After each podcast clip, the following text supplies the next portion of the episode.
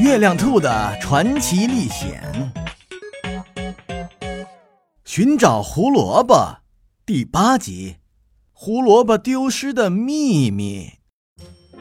嗨，我是月亮兔。当我还是一只地球上的兔子的时候，有一天奇怪的事情发生了，我再也找不到胡萝卜了。于是，我到处寻找胡萝卜。我从家乡去了非洲，又搭乘炮弹飞回了家乡。没想到，炮弹居然落到了顿顿博士的书房里，把他的书堆轰塌了。不过幸运的是，这回顿顿博士安然无恙。他自从出院以后，为了防止被自己的书堆压伤，找工匠打制了一身结实的铠甲。哈。我特别特别的开心，我告别了顿顿博士，走到街上，发现自己已经不再是警察的通缉犯了。我赶紧爬上那座大山，跨越峡谷上的小桥，又爬上山顶，终于到了长鼻子仙子的房子门口。我敲了敲门，没人开。我在门上发现一张纸条，上面写着两行字：一个月前，长鼻子仙子被外星人抓走了。哦天哪！奶奶被外星人抓走了，魔法师被外星人抓走了，现在就连长鼻子仙子也被外星人抓走了。我不敢相信这是真的。我坐在门前想，一定是外星人拿走了世界上所有的胡萝卜，所以他们要抓走所有知道胡萝卜下落的人。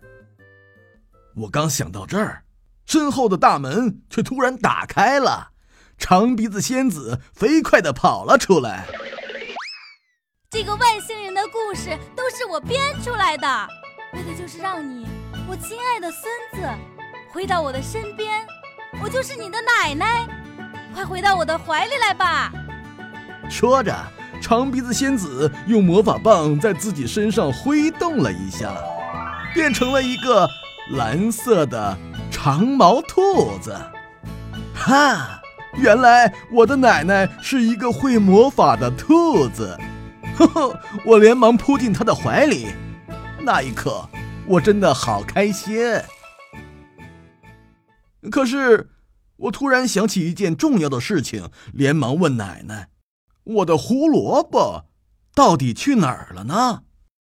哦，对了，我忘告诉你了。为了让你不挑食，多吃些别的蔬菜，我把世界上所有的胡萝卜都藏在了我的房子里。嘿嘿。说完，他冲着房子挥动魔法棒，散发出神奇的光辉。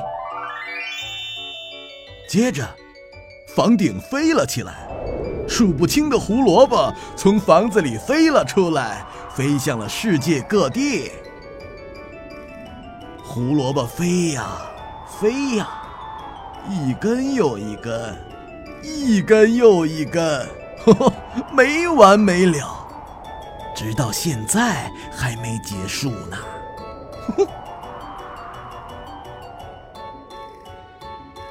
好了，听故事的小朋友，寻找胡萝卜的故事到这里就结束了。你喜欢听吗？如果你喜欢听，可以给我留言呢。你的话一定会被那个宇宙中最最美丽的六边形的人造卫星带到我这里。是的，对我来说，那是多么珍贵的留言呀！